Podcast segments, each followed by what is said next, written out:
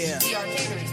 Progressive millennials for action, we got a passion. We still screaming Black Lives Matter and ain't no stopping. See, power to the people resisting all of the hatred. We sending the message from the millennial generation. We fight for the suffering and people without a voice. It's in our heart to do it, I promise it's not a choice. We talking politics and the culture is so amazing. So why you hesitating? Come and join the conversation for real. Progressive millennials for action. Progressive millennials for action. Yeah.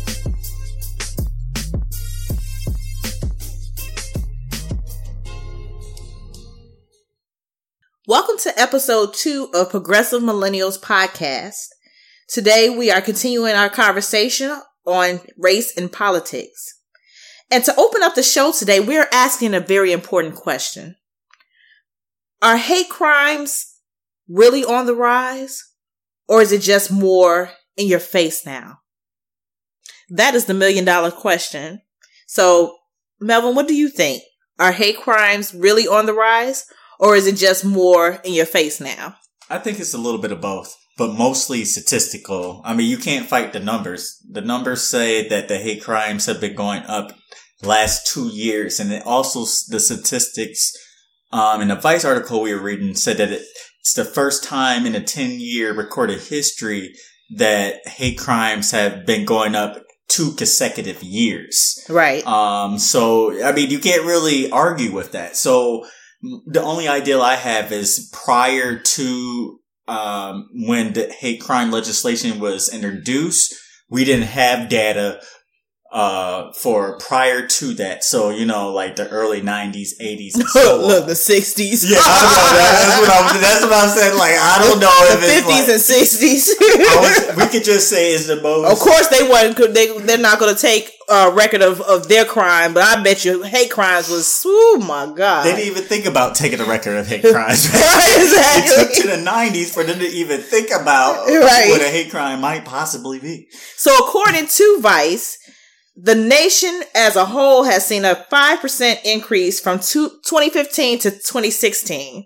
And there has also been an increase uh, of hate crimes after the election. So, hmm. i mean Things to make you go, hmm. i mean to me it's obvious I mean, it's like it's a direct correlation for anyone to say that is not a direct correlation. So I mean, you got to be very careful about how, how things are correlated because just because something's correlated doesn't mean that it's a cause and effect to each other. But this is different. Mhm. We all know that you put Trump, his rhetoric equals rise of hate crimes and white supremacy in this country. Mhm. I mean, it's honestly, I've I've heard it a lot in my life, but not like this. Not when he made it so commonplace, Right, exactly. and that's the issue. It's just like, he literally normalized hate. you know, Exactly. it's literally. normalized. It's Mhm. like if you don't hate, it's like you're authentic. So you, you know when he was talking about uh talking about the the Hispanic American judge Mhm. that couldn't he didn't want on his case because he couldn't prosecute that case correctly Right. because his parents from hi- from uh, Mexican origin. Mhm. So if you apply that logic and flip it upside down, so Trump automatically assumed that he has to think like that. He's like, you have to be prejudiced because I speak bad about prejudiced people and about Hispanic people and you're Hispanic. So you're automatically gonna, you know, you know, be prejudiced towards me. However, so I, I equate that, that's what he does to everybody else. Mhm. So he, he says that the Hispanic judge does that. That's how, it, that's what, how he thinks. That's how, what he does. Mhm. So he, by him saying that about the Hispanic judge, that was, that was the, not the first, but that was the very stark indicator that he is prejudiced. The fact that he thinks that everyone has a prejudice in him shows that he is prejudiced, not Right. counting all the things in the past Exactly. about the, uh, the Central Park Five. Yeah. And- yeah, we we go down a whole list. and- Uh, his attacks on uh, President Obama and, yeah. you know. Not bringing his uh, buildings out to black people. Uh, right. It's just a litany. I mean, Exactly. and it's all directed. Exactly. Correlated towards the Donald. And and what's so crazy, Vice in the Vice article, it also states that our country, well, our country's five largest cities have seen an increase. So that's Chicago, New York, Los Angeles, Philadelphia, and Houston.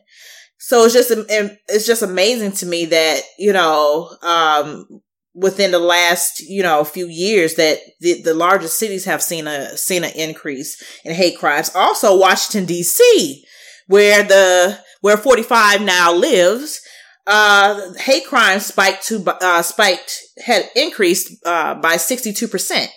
So it, it, it's amazing that now is, it, especially now, it feels like Trump has given, um, racist, racist people and he's literally give them the keys, you know, to the he to, to the to he gave them permission to be hateful basically. Well, i mean what do you expect? His whole saying is make america great again and he never and no one in his administration has ever answered what that means. Mm-hmm. what does make america great again and isn't it, it, and it comes off of what again? I remember he told me about was it comes it, off uh, uh, hitler said yeah Germany great, great again. Exactly. I mean, and I mean that was a different context back in World War One. After World War One, uh, Germany lost, mm-hmm. and they had to pay massive reparations mm-hmm. to the Ally powers, mm-hmm. which crippled Germany. So that's why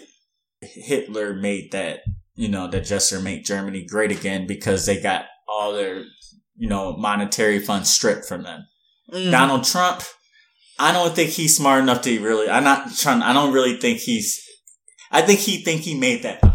I don't think he saw like oh. Well, they, well, I think they were saying that at one time it came from Reagan, right? Ronald Reagan. Yeah, he, he yeah. made a little song. I don't remember what it was. He, he, made it. He he wishes he was Reagan, even though I can't stand Reagan either. if you are if you're a person of color who was born in the '80s or who has lived through the '80s, you are not necessarily a Ronald Reagan fan. Uh, yeah, every time every time someone praises Ronald Reagan, it, it usually like literally like makes my skin crawl. It likes you know, knowing the, the, how it ha- how the Reagan administration period has, um, affected the of community of many communities of color, particularly the black community. And so, um, you know, it, it's between even between Reagan and even, and I have to put some accountability also on the Clinton administration. I uh, put for, a whole lot of accountability right, on that. Exactly. They made the prison industrial complex what it is today. Exactly. So I, I exactly. Mean, Mass incarceration. So and but Bill knows he doesn't mm-hmm. run from it. He right. apologized for it. You know? He can apologize all day, yeah. but but but when at the end of the day, it's it it affects an entire community. You have children who don't have their their mothers and fathers with them because of a, a, a, little tiny crack vial. you know, you know what I mean? Mm-hmm. Um, and, and, so it's for me, it's just um, made a whole people second class citizens. Exactly. You have mm-hmm. a system where you have you can't even just say black males because uh, black females is the fastest and um, fastest incar- incarceration group population uh, population right now. Right. So black people as a whole, they're just making little by little returning to second class. So it, I mean, once you get a felony, it's hard to get a. It's already hard to get a job while black. Exactly. But add a felony onto it and add on to the fact, it's not actually that hard to get a felony. I mean, first and yeah. foremost. Yeah. I mean, um, me living in the area I lived in growing up, uh, mm-hmm. predominantly white area, I was with white kids and that committed felonies all the time, but never talked to a cop before. Right. Because, you know, it's just the law enforcement is just not in those communities. Right. Exactly. You know? So but back to is America, you know, back to you know the, the, hate, hate crimes. crimes rising, and I and I think it's both. Uh, uh, for me, when it comes to hate crimes, I think it's both as well. I think it's a combination of the fact that it's on the rise and that it's more on your face now. Like mm-hmm. the the media jumps on, you know, hate crime incidents quicker. Um, uh, people are their own, uh, what is it called? C- citizen journalism, Mm-hmm. where you're literally, you have your camera phones and, uh, you can record, uh, an incident happening. Like today here in Seattle. uh, uh, here in Seattle, there was a, a, a incident of a Nazi, um, riding the subway and the and, and on the bus and, and harassing African American passengers on the bus and train uh, in Seattle. And he had a Nazi swastika uh, patch, I guess, you or armband around his arm, and he threw, according to the, one of the articles, it he threw a banana at an African American male. Mm. That's and he didn't even get beat up on the bus. So that person showed some restraint. Exactly. They showed some and, restraint. and, and and and we all know, you know, most of us know what the banana, what the ba- banana represents, and so that is like uh, one of the biggest, you know, uh, insults that you, other than the N word that you can Mhm. say to to uh to someone that's of African descent, and so um. And and I know you. We were talking about it earlier. You said it's- they they implemented Twitter. What happened? So basically, what happened is while he was on a bus harassing the like a bunch of um, African Americans, somebody got him on Twitter doing this. Mhm. So they used Twitter to track this guy down. So I don't know how they did it. He probably was like he's on bus 101 going northbound, yada yada yada. He got off at this stop. Mhm. I don't know how they found him, but someone tracked him down on the Twitter feed Mm-hmm. confronted him. They had like maybe a like a, a thirty second little exchange. Probably not even that much from, from the video. the uh, vicious haymaker. I was like, whew. was- Haymaker means punch. a vicious punch, not just a regular punch. This is a whop. yeah. So someone um they they tracked him down and then uh he was he was saying he was actually saying something racist there talking about you all on welfare and he get he and- was so little saying this to someone so much bigger than him. yeah he, and, and that's and I'm sorry they it, it's for me I just find it really extremely ironic that now a lot of a lot of them feel like they're empowered to um say what whatever they're to say without any consequences. And don't get me wrong I don't advocate for violence at all. But you can only push people so far.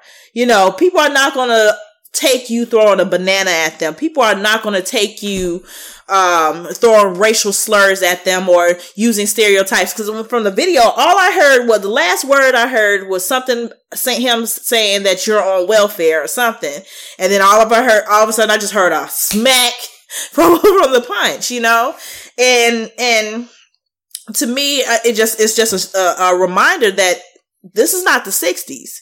You know, this is not the 50s. You just can't, you, you just cannot go and, and sell your racist rhetoric to, to just anybody and think that they're going to let it fly, you know, at the end Oh, of the yeah. day. I mean, at the end of the day, this is the way I see it. People, African Americans, we've been going through so much since forever. Since we stepped on the shores of this Since- country. Yeah, since the, since the beginning of our history in this country, hmm we've faced so much that Mm-hmm. we get tired of always having to show restraint. Right. We're the we. I think out of every population, some people argue, you know, when it comes to black on black crime, but other than black on black crime, Oh, I don't. so- I, I, for, for me, when it comes, I don't. I don't play that black on black crime Oh, uh, don't rhetoric either. because they never talk about white on white crime. Because at the end of the day, white on white crime, white people kill more, just as many or, or commit a crime towards just as many white people, and they're they're it's more. you just, commit, more you just commit crimes by who you live by. you're yeah who you live by. That's all. That's all. this world, is. a lot of this world, most of this world is segregated. You go into a lot of these neighborhoods, who's living around each other? Of, of course, black people are living around black people. Um, white people, white people are living around white people. Exactly. It's a segregated country. You know, we live in, in, in cities and, and towns and, and, and, and areas where, where th- it's just segregated. Yeah, I never, you know, you know, I know some people from back on the block that, you know, you know, engage in certain things.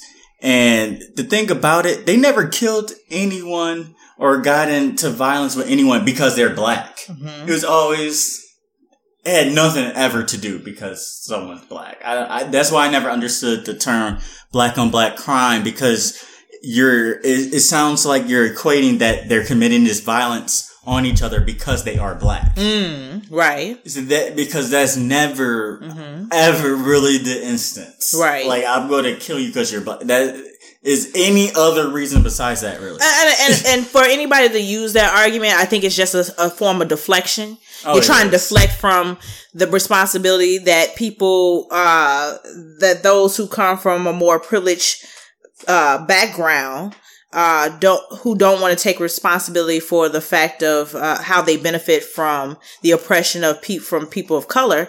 They try to deflect by using things like, what about black, uh, black on black crime? Um, and so it, I, I usually see it for what it is. It's usually a deflection. It's not wanting to, uh, take responsibility for, uh, their, their part in, uh, in a sys- in this system. Exactly. Definitely agree. And part of the rise of hate crime, I also think is a backlash to not only President Obama, but the progressive mu- movement as a whole. I Mhm. just think it's a, Right. a complete backlash. Um, people mix with, there are, you know, white people in this country that are afraid that they're not going to be the major, the biggest majority race. So it's, Mhm. you know, a Right. multiple in, uh, the white birth rate is going down. Right. Not just in Mhm. America, but across Europe as well Mm-hmm. and I, so it's you know it's creating that perfect storm. That then- tension exactly it's because it, 'cause it makes someone feel as if especially if you've been in a, a, a position of power for so long it, it makes you feel like you're losing your place in this world. And you and you don't know anything you don't know anything else other than being in a position of power and privilege and the the the concept of whiteness being on a pedestal period. So um i just i just it's just amazing that we are living in times that literally are mimicking my grandparents generation the things that they that they it, they endured period my grandmother was from mississippi and left uh both of my grandmothers actually but mine too. yeah, exactly. And left Mississippi to move to Chicago, you know, for for a better life, um, and and and and just to get away from things like Jim Crow, you know, um, and so it's, it's just amazing that this is following us, and we're millennials experiencing things that what the silent generation went through. But we, for me, for any of us to be surprised, to me, if you are surprised, you don't know history. Mm-hmm. To be surprised that this is happening, Mhm. we don't know history. You can't be surprised by this. Right. We never reconciled the things that we've done in the past. Mm-hmm. I mean, given uh, African Americans the Mhm. right to vote, Mm-hmm. and some people are going to argue affirmative action, but I don't even argue affirmative action. Because half time we don't benefit from it. So Exactly. exactly. So let's just go with the right to vote. even though they won't, people won't won't literally admit to that, but a lot of people of color don't. The people, the people who benefit from it the most are white women. Benefit from affirmative action. If you, if you don't believe me, look it up. Exactly.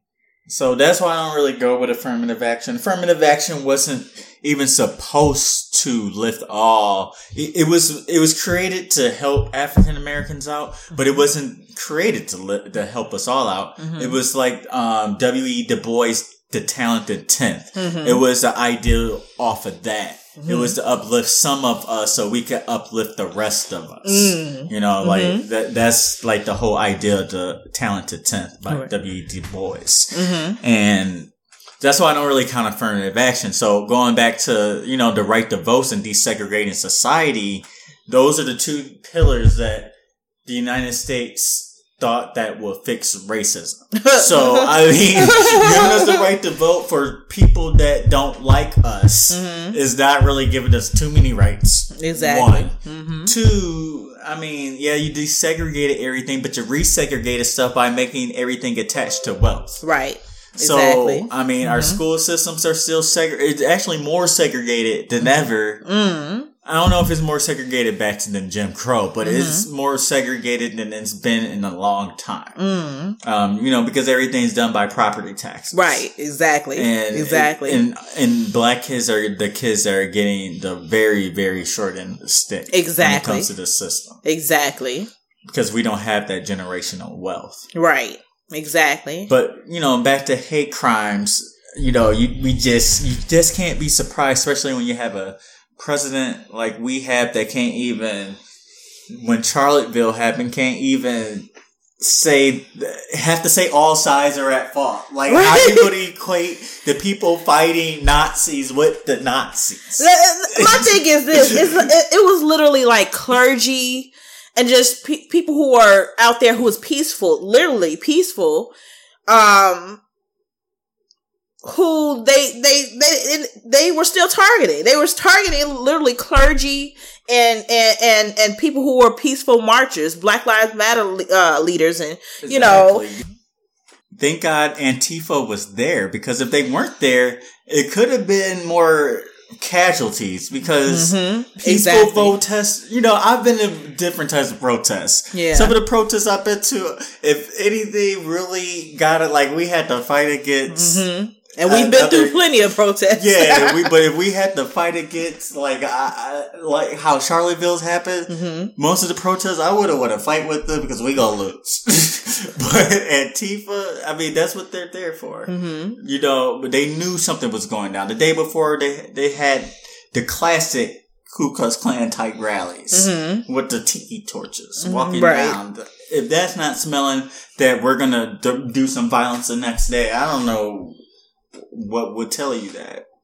And then you got a president that saying that there's good people at on the side. on both sides. Like, the, how the hell, you know, how the hell you gonna literally say that both people, you know what I mean? It's, it's both sides. There was one side that was literally like one trying to murder people. You know what I mean? Mhm. You, they were beating, uh, one, one young man, a 22 year old black man who they were, you know, beat, they beat him up brutally, you know? Oh, I mean, it was so brutal to, to see the pictures and to see the, the, I think it was a video, uh, of them doing this, you know? Yeah, they brought their shields and their little bamboo sticks right, exactly. to the protest. You only do to fight. to fight. That's and it. boy, they got but because they were all strapped too. Yeah. they all had guns. and then and then then and, and, and at the towards the end of it all someone was killed heather heyer was killed you know um and and, and multiple people injured Exactly. from someone who was filled with hate so you sit up here and tell me that uh, uh, uh, a, a rally that was ba- uh, uh, basically a, a white supremacist uh, rally, which was fueled by hate and and and and violence, and you equate that to the people who were like clergy and and community activists who were just saying that hey, we are here. And you will not intimidate us. And just like you're protesting, we have the right to protest as well. And so you're not, you, so for our uh, for for 45 to to sit here and say that that he he he can't for him to not even be able to articulate and denounce white supremacy just lets me know that he is a sympathizer. I don't Well, care how That's you how he got in the White House. Yeah, he's a for- be- sympathizer. For, for any of us to expect, I mean, I I ain't gonna lie. I kind of did expect for him to get a way better apology, even though I already knew that he was. I'm not gonna necessarily say he's a white supremacist. I don't know how he feels, but I know he's a sympathizer. That I do know. well, I'm going to say it. He, I feel he's a white supremacist. Well, At whatever the end of the he day, is, he's anti Me. He's, he's anti. For him, the way that he talks about black people, as The if blacks. we're the blacks, as if we're as if we're little Like, pets that he keeps exactly. around, you know, or the blacks love the me. the blacks love me. like who says that? Right, that's not- that's like so. Ju- That's like the way we call our dog. You know what I mean? It's just like our dog. you know, our dog loves That's us. like you George know? Just- Wallace. Yeah, exactly. First of all, I don't trust anybody who just calls me the black or the or or or call you know. Did Obama say the whites? Right, exactly. I don't. I automatic my my spidey senses come up like, uh, this is. I don't want to deal with this person, the black. So, uh, so so and so I just say all that to say is just like this. This guy is just like unreal. Like even today, what we just seen today with the the whole uh his address to the UN, just lets everybody know that he is not ready. Which we already knew this. We we tried to tell white America, you know, white America period that Oh, he embarrassed us today. yeah, he embarrassed embarrassed us severely. You know, I uh, was if- just like, what is? he this? makes us look like uh, he is literally making us look like the laughing stock daily uh, uh, of of the world. You know, Like, all these world leaders is like, what people would put this man in office? right? Exactly. And I ask this every day, like, what type of people are? Because I mean, you could you could judge a society decently well by the leaders, by the lead by the leader that they they choose. So like we have so so basically people literally chose their whiteness. They chose their uh heteropatriarchy. They chose their um they they chose they basically chose their their their money and protecting their their riches over others in the in the in this country. You know, it was a selfish. It was literally a selfish pick. That's why I feel it was just plain because as much as I find Hillary problematic on so many levels, at the end of the day, I we all know she would have been a way better leader than this guy here. You know what I mean? Would have been she, she wouldn't. She wouldn't. I, I don't know. I just know this. I know she wouldn't embarrass us. Exa- That- I would say that. So- so we and can she knows definitely the say- right thing to say and when to say But it. so I would definitely say that she would have been a better leader, you know, Yeah. if if you had to pick between the two. she definitely would know. Would never equate Exactly. You know, uh, people that fight neo Nazis with Nazis. Exactly. She would have denounced it from jump. She, like it would that that was a that was a political slam dunk for him. Yes. and, and, and he, and Yes. he, and he choked on the dunk. choke, choke, just just choke Like- on a dunk. It was just like, come on, dude. It was like every like you had a he had a fast break dunk. Right. He choked. Exactly. So So I had it, to try five times and still choked. so it's just it's just amazing to me that um we're just living in a a world that again mimics the silent generations uh uh world back in you know back in the 50s and the 60s you know and so um our grandparents generation you know it just it's it's sad and and you know well, they're still alive. I'm just gonna throw that out there. who the silent That- generation Yeah, the, that generation. oh yeah is but still well my grandparents are No, I'm not alive, saying that. you know I'm not really talking about like just like us. What I'm Mhm. saying is that generation still alive. Right, Nothing exactly. got reconciled. So those Right. views that those people they so pass it down to their kids They pass it down to those kids. And then, and we can't sit up here and say ba- uh, millennials are any less racist because the person that killed Heather, Heather Heyer was, I think, 22 years old. exactly. You know, so he, that's That- a millennial. That hate got passed down to him. exactly, It's exactly. then- Generational uh, passing the torch of, of of hate, literally. You know, Yeah. it's just it's it's sickening. It's just so so sickening. But to wrap everything up uh, and go into our next segment, this will be part two of our uh, conversation with Edwin Lindo, the University of, of Washington uh, School of Law lecturer. He lectures on race, the law, and politics, and he will continue this conversation that we that we're having now, and we're going to get into deeper conversation. So this is our part two of our conversation on race and politics. It's a lot. I know we went all over the place, but I, mm-hmm. I want us to, to have a good understanding mm-hmm. of how we need to engage in this conversation Exactly. and not let it be a tacit, complicit, or as uh, Brother Cornel West said, a uh, deodor or deodorize. Mhm. Yes. Now you take your deodorant and you cover up the smell, Mhm. right, and say, "Oh no, it's not really an issue." Right. No, we just we need to start smelling that bo and Mhm. saying, "This is terrible. Right. It's really bad." Mhm. Um, but I also know it's hard for some folks because they don't have the liberty to think about it. They have their nine to five. They have to take care of the work, the Exactly. family, uh, whatever the responsibilities are. They're just trying to- They're just trying to stay sane. I mean, that in and of itself is a, is a struggle.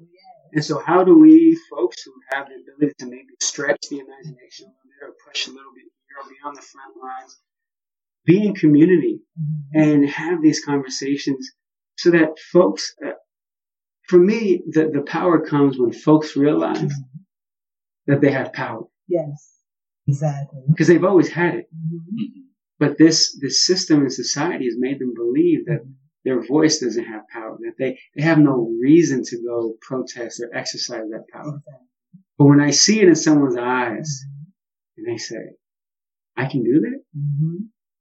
or you know what? Yeah, making minimum wage for 15 years isn't just. Mhm. I'm going to go demand more. Right. Or they get in collaboration with a coalition or a group and says, we're going to demand that the Seattle Police Department be accountable for what they did to Charlene Lyles. Yes. I don't know her. I've never met her, Mhm. but I love her. Mhm. And she is my sister and I'm going to take care of it. And we see that happening.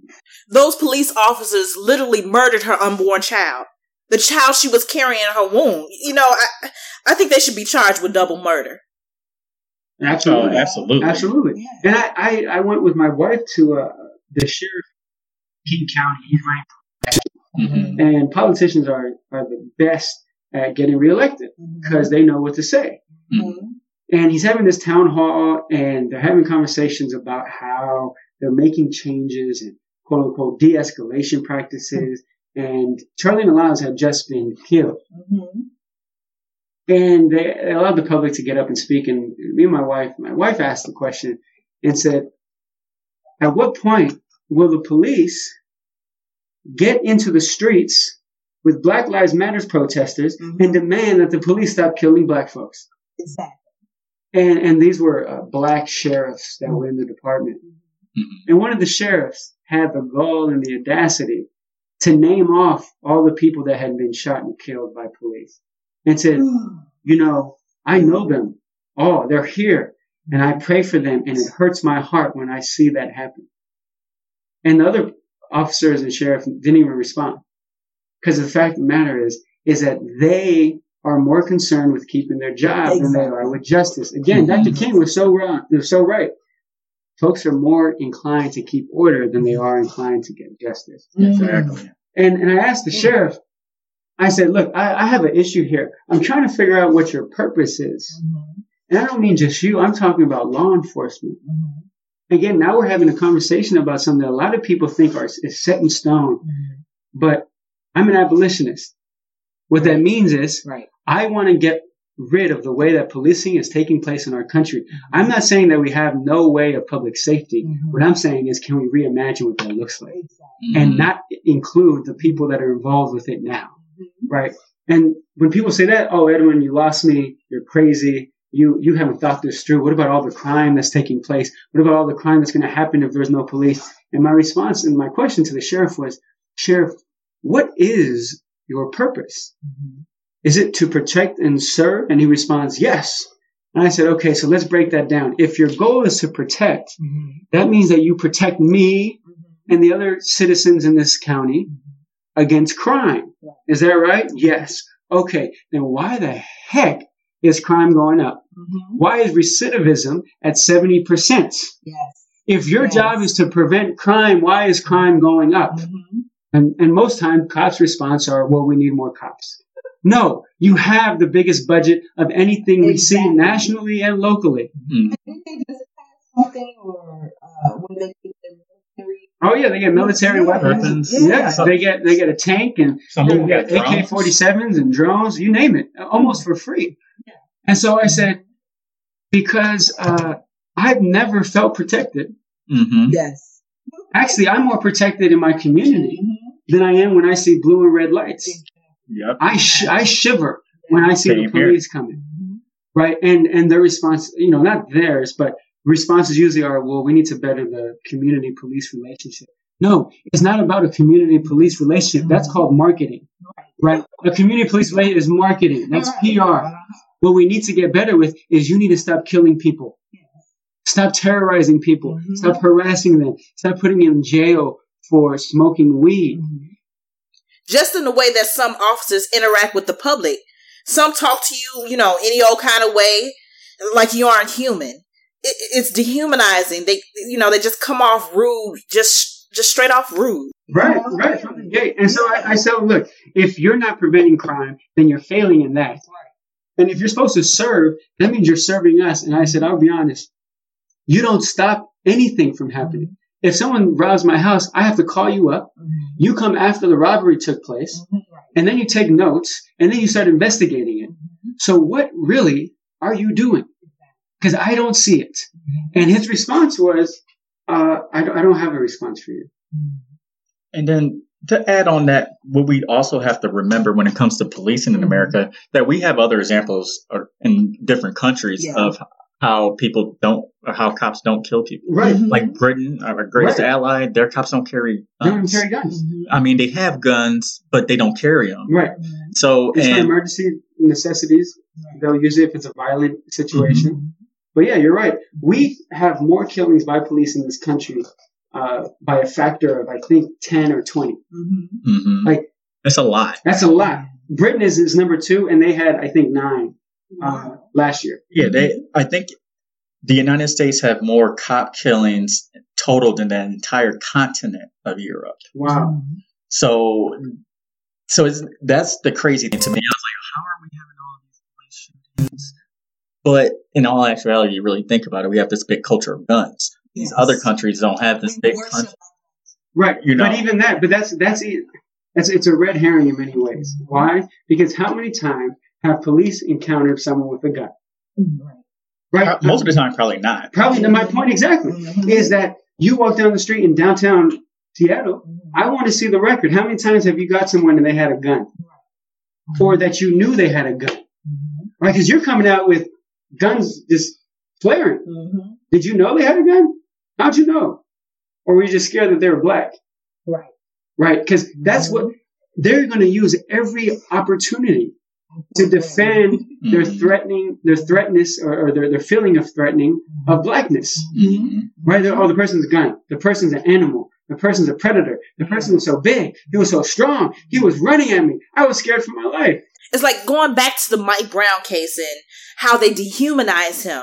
I mean, calling him, you, saying he had this look in his eye.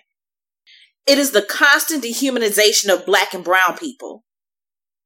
Mike Brown at the cop were, I think Mike Brown might have been a little taller, but like weight wise, Yeah. about the same size. I mean, the, the cop was not a small guy. Well, and let's let's put it in perspective. You you were in the military, Mhm. and, and I don't know if you served Yeah, okay. I've served in Iraq too. Okay. So you you understand the rules of engagement.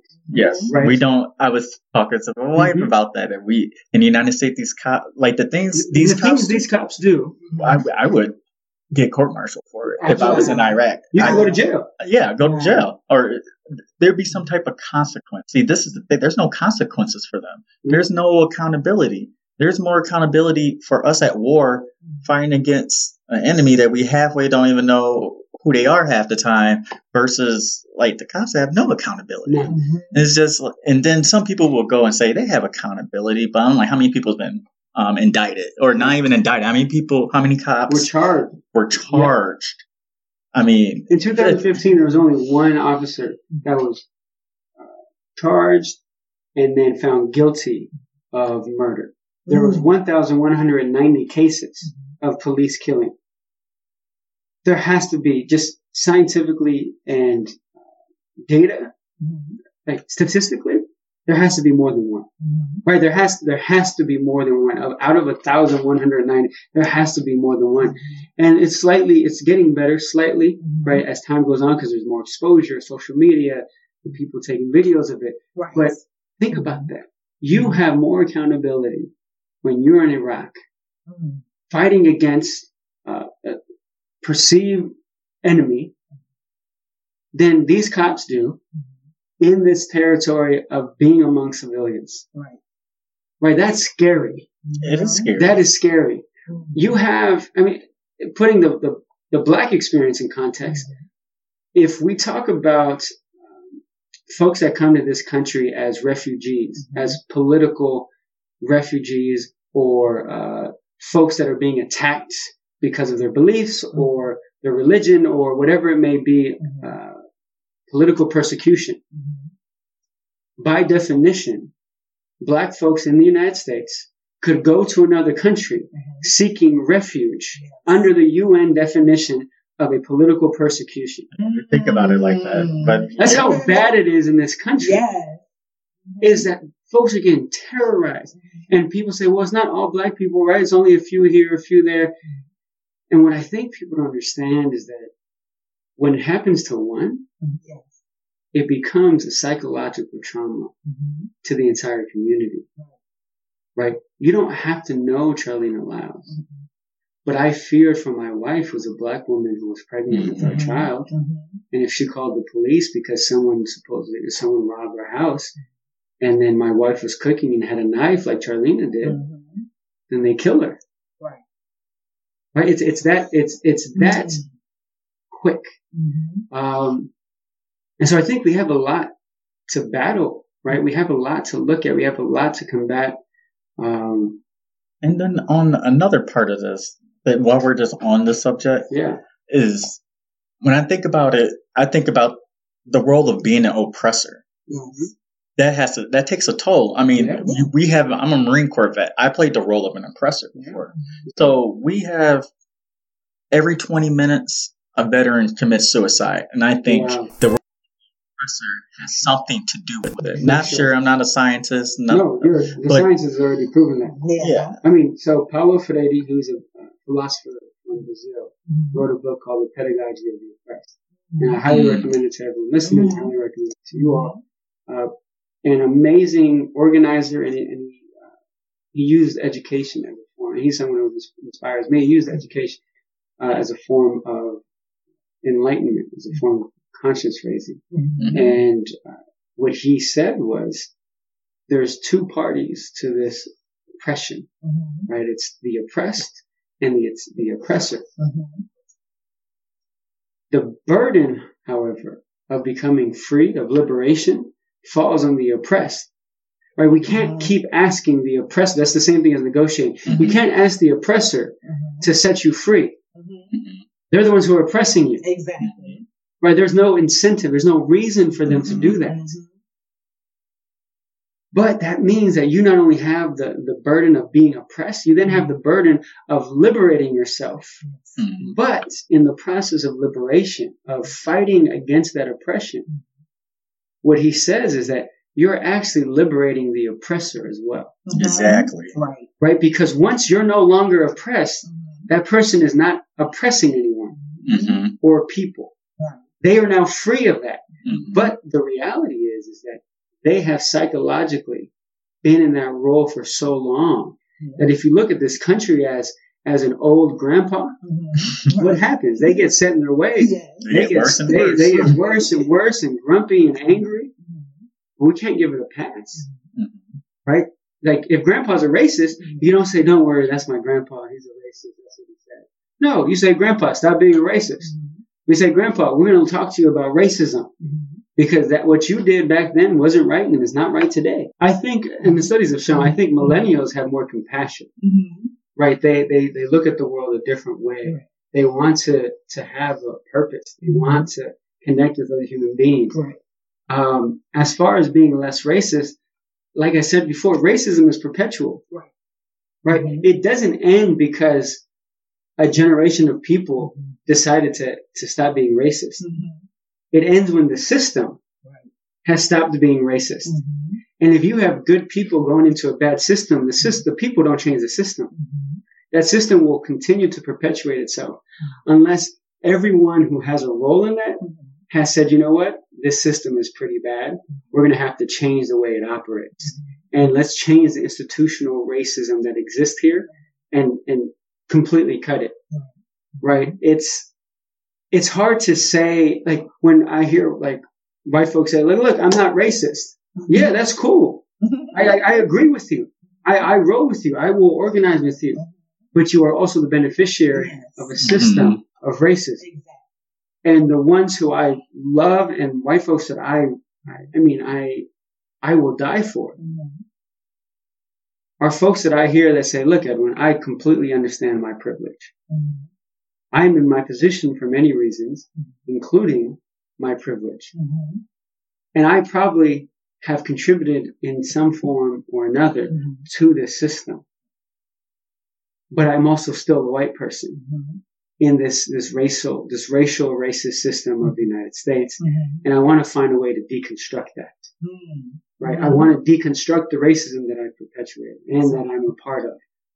Now, it doesn't mean that white folks somehow are going to lose their jobs or they won't be in positions of power. They won't get this. What we're talking about is how do we have a level of humanization where black and brown folks have self-determination? Right? Why is it, uh, in Flint, Michigan, that's a predominantly black community, the elected how is it? I mean, eighty percent black, but predominantly white governing board. Um, we have to look at ways that we bring humanizing efforts to these communities. Um, and so, to the question, I think, I think, yeah, folks can be less racist. But I, I'm also not trying, personally, there's people who say, if we change the individual, Edwin, we're going to change the world. And I say, sure, absolutely. But we've been 300 years in this game. Right. Were they not trying to change that? Right. Because I, I mean, supposedly that's what the church was trying to do. Supposedly Mhm. that's what uh, good people were trying to do. Mhm. There were people who were uh, abolitionists of slavery, white folks that were good white folks, but we're still in a position where we just had our first black president. Uh, we still have more. Fifty percent of, of young black men aren't graduating from high school.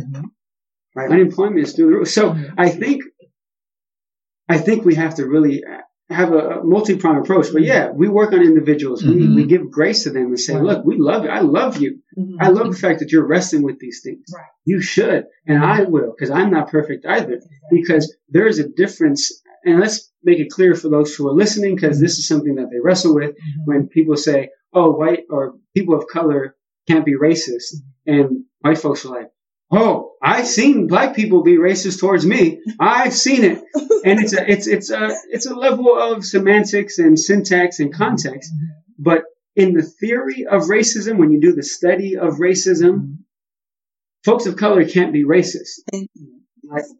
Right. We'll, we'll break it down, right? In the theory of racism, right? And some people don't have the theory, right? We have the liberty of studying this, and I understand that privilege. But in the in the theory of it, folks of color can't be racist towards white folks mm-hmm. in the United States, right? We have to be very clear on, on what the subject and the context is. Mm-hmm. Because the United States created a, a race-based structure, Right. right? They created it. Mm-hmm. When people say, oh, why are you using the race card? I'm like, what are you talking about? You created it. Mhm. You made the race deck. Exactly. I'm just using the card I'm, that you dealt. Right? Why are you using identity politics? I'm not. You you created blackness. You created brownness. You created Mhm. yellow. You created all of these colors. I didn't ask to be brown. Exactly. You put it on me. Yeah. Mm-hmm. And so we're owning it because it's the only thing we know. Yeah. Mm-hmm. And we'll say, fine, we'll take it and we'll run with it. But I hope one day we don't have to identify as you black and me brown and Mm-hmm. that person yellow and that person red. Why can't we identify ourselves as as a in an effort of humanizing, Mhm. where we say, "Oh, you're Lakota. Oh, you're Ghanaian. Mhm. Oh, Mhm. you're you're from the South. What part of the South, or or Mhm. whatever it may be? Why does it have? Why, why is the first thing? Boom, you're black. Right. Right? And it's funny because white folks say, the conservative white folks say this too. Why, why do we identify? Why do we even talk about blackness? Why do we talk about it? And it's it's their you know red herring and their attempt to, to say they're not racist, but Right. they actually wanted to perpetuate. Exactly. They wanted to perpetuate. But um, I want to break it down a little bit because if you leave that hanging that black and brown folks can't be racist, folks Yeah, I was can't gonna be tell racist you white kinda- folks, Yeah. then people are like, I don't, how? How is that possible? That don't make sense. If people think the definition of racism is you hating Right. or hurting another person Mhm. based on the color of their skin. Out the power added. Right. Right. See, what I just defined is the definition of discrimination. Mhm. I can discriminate against anyone. Absolutely. I could not like someone. That's called discrimination. Mhm. I can say, I don't want to be in the same room with white people. I don't want to do this with white people. Mhm. I am discriminating based on the color of my skin. But do I have the power to affect the entire people of white folks? Absolutely not. Exactly. Right? So racism is the effect of exclusion, oppression, relegation, dehumanization of a group of people Mhm. by another who believes or uh, impulsively, Mhm. uh, objectively, subjectively, knowingly or unknowingly contributes to the belief that a race is superior to another through the system of power that exists. Exactly. Right? Exactly. If there's a power structure that will allow you to operate that racism, Mhm. Mm-hmm. it's racism. Mhm. right? I can go and let's see, I can go and put a, I don't know, it's a terrible example, but let's say I put a a cross on a white person's lawn and burn it like they used to do in the South, Mhm. and say I hate white people. Okay, that white person still has that white person doesn't have an issue of going to college. Mhm. That person doesn't have an issue of their children getting a good education Exactly. right? It's it, it has no effect except for the discrimination that I could physically hurt them, which I completely understand, right? That is real. The fear of physical harm, absolutely. Right. But on a systemic level, that person Mhm. has no issue Mhm. that there won't be any complications with their life as a result of me doing that to them. Exactly. Right? There's not enough politicians, enough managing partners at law firms, um, enough CEOs, enough you name it of positions of power of people of color Mhm. to affect someone's livelihood based on race. Right. Exactly. There's not enough black people out there that are CEOs to say, you know what, don't hire white folks. Mhm. That would have a real effect. Mhm. That would have a, because at some point, there, there's a possibility. And so let me just say, there is a possibility Mhm. at some point that black and brown folks could be racist Mhm. if the systems of power were somehow to flip. But I'm going to say this I don't want the systems the power to flip. I don't want to be in a position where I'm a racist. Exactly. I don't want to be in a position where I'm oppressing someone else. All we're asking for is an understanding of equity. Yes. And to piggyback off of that, many are afraid that black and brown people are going to do to them what they have done to us for, you know, hundreds of years. It's all is based in fear. A need to maintain a system that keeps people oppressed because they are afraid of us doing to them what they have done for to us for, you know, for hundreds of years. But that, but that is a result of being the oppressor, right? In Pedagogy of the Oppressed, Paulo Freire says Mhm. that the initial fear of the oppressor is that the oppressed will reverse course. Right. That the oppressed will assume the position of the oppressor, Mhm. which in many ways makes sense if that were the natural evolution of the process.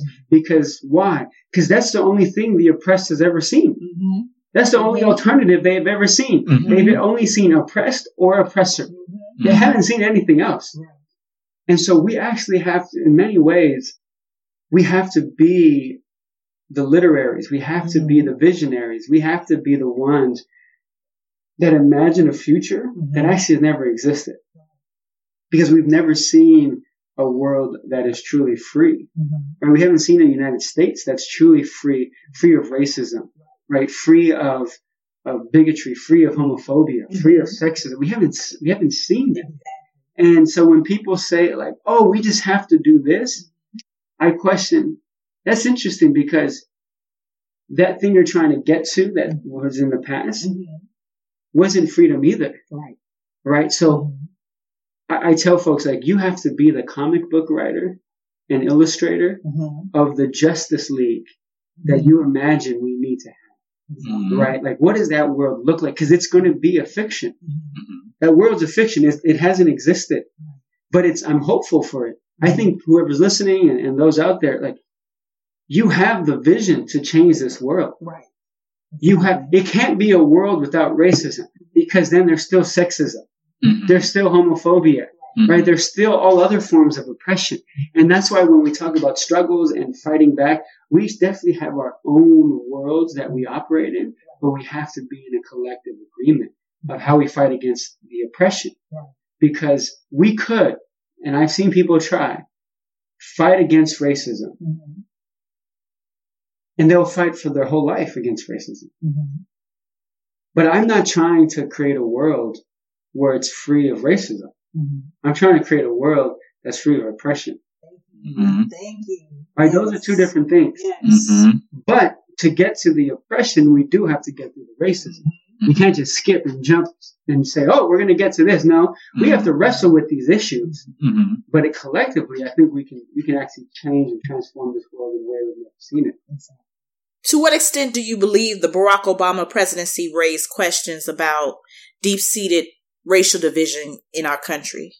Yeah, I think it uh, it shed light on the fact that this country may have thought it was ready for someone uh, in the office who was black, but we don't see that they actually were. Um, I think in many ways, Trump is a response to Barack being in office. Yes. Uh, as Van Jones said after the election of Donald Trump, he said it was a white lash. Yes. That uh, similar to a backlash, there was a cohort, a group of angry white folks that said, we don't want another Barack Obama. Um, and, and you can get into, you know, Hillary and, and how she won her race and, and whether that had a big effect on it. But I, I also do think that, uh, this country cropped its head of, of the racism that it showed. I mean, even Donald Trump himself, mm-hmm. who started to question this black president's birth mm-hmm. and birth certificate. Mm-hmm. Right? That's not just a, oh, I want to question your birth. That is a very racial, indebted, uh, sorry, racially deep issue because he didn't ask it of any other president. Exactly. Right? Why, why did you ask it of the first black president? Mhm. Uh, cause he was a foreigner? Um, was that, was that it? What, what about, like, it's, it's interesting that that was the first time the question had ever been raised. But he also never made issue of the fact that um, there was a person running for president of um, the Republican Party, uh, Ted Cruz, Oh, right? Ted Cruz, who had been proven that there's questions about the legitimacy of him being born here or someplace else, Mhm. um, or, or there's some some other issue with the fact that his parents were not U.S. citizens, and that was never Was it right. Canada? His mom, um, basically what had happened is his dad, or no, he was born in Canada, but Mhm. since his mother was American, he then has natural born citizenship. Right. Because if your mother is a nat- is a citizen, then the, her child is a natural born Right. citizen. And so it was funny. It's actually the exact same thing as Barack. Mhm. Because Barack's mom is a, a white woman and she's an American. And he was born on and he was soil. born on the soil, right. yeah. And he could have been born anywhere under, Uh-huh. under that same definition, but Uh-huh. it was still a question, legitimacy question of his birth. Um, and then for him to become president, Donald Trump, it, it was the continuation mm-hmm. of that racist ideology. Mm-hmm. But again, I think it was racism used to, to leverage a group of people mm-hmm. who see race like it's it's the easiest common denominator among white folks. Yeah. Right? James Baldwin said, This country has done an amazing job to convince poor white people that they'd rather be poor than black. When you can convince a group that they believe that they have something, it's like an ownership, right? In my class, I talk about the property of whiteness. I believe that whiteness has turned into a property right in this country Right. and many parts around the world. Mm-hmm. Uh, with the imperialism that takes place in many of these big countries, it, it's a Mhm. property right. It's Right. No, I deserve something as a result of my whiteness, Mhm. right? I mean, that's a right. It's like it's like property right. Is it when you own property, you have the right to sell it. You have the right to roam. You have the right to, to farm on it. You have the right to, to do a whole lot of things. Mm-hmm. What's what we're starting to see is you have the the property of demanding something as a Mhm. result of being white, Mm-hmm. right? A Let's think. sense of entitlement. Yeah, let's talk about the Fisher case Mm-hmm. uh, when it. I think it was University of Texas, Mm-hmm. and you had a young white woman that sued the administration of University of Texas, Oh. right? Because they said that they discriminated against her based on the color of her skin of being white, and they admitted a black student instead. Mhm. It's I never- fascinating. I never understood that because white women are the biggest recipient, recipients of affirmative action. I never knew how she could even bring that case to Supreme Court. Yeah, because it was it was a it was a nuanced position of what the affirmative action looked like, right? Mm-hmm. Um, and and I also think it was a racial discussion. Mhm. I don't think it was just her trying to get in. Yeah. It was how do we get rid of affirmative, affirmative action? Exactly. That's that was the ultimate goal. Exactly. Mhm. Um, but she sues Mhm.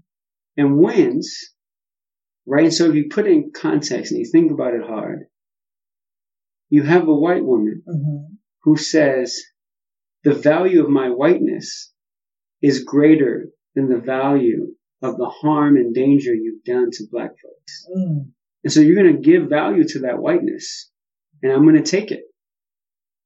When you put it like that, Mhm. it, it looks very clearly and squarely that many, many folks look at whiteness as a property right. And then vice versa, black folks, Mhm.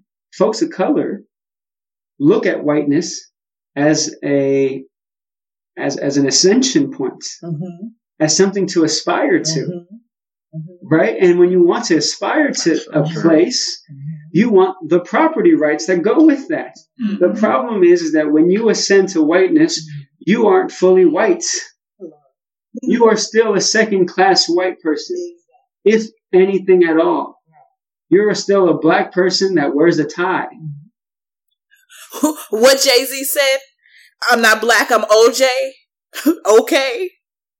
No, no, no. So, so no, OJ said that.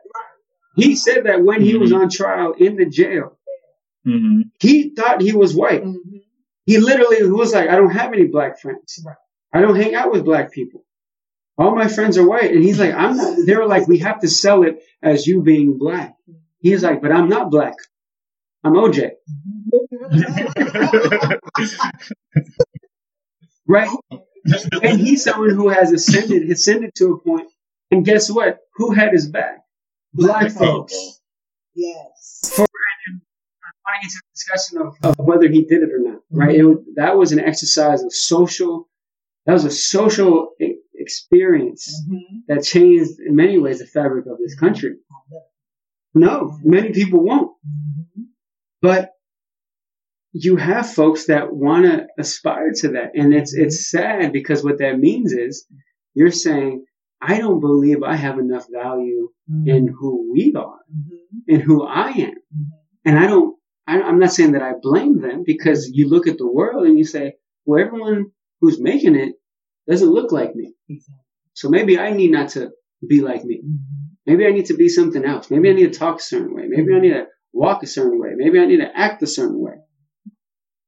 And, and they do a good job at making us feel like we need to assimilate. And when I say they, I mean the system. Thank you, everybody, for joining in on our conversation on race and politics with Edmund Lindo. This concludes that conversation.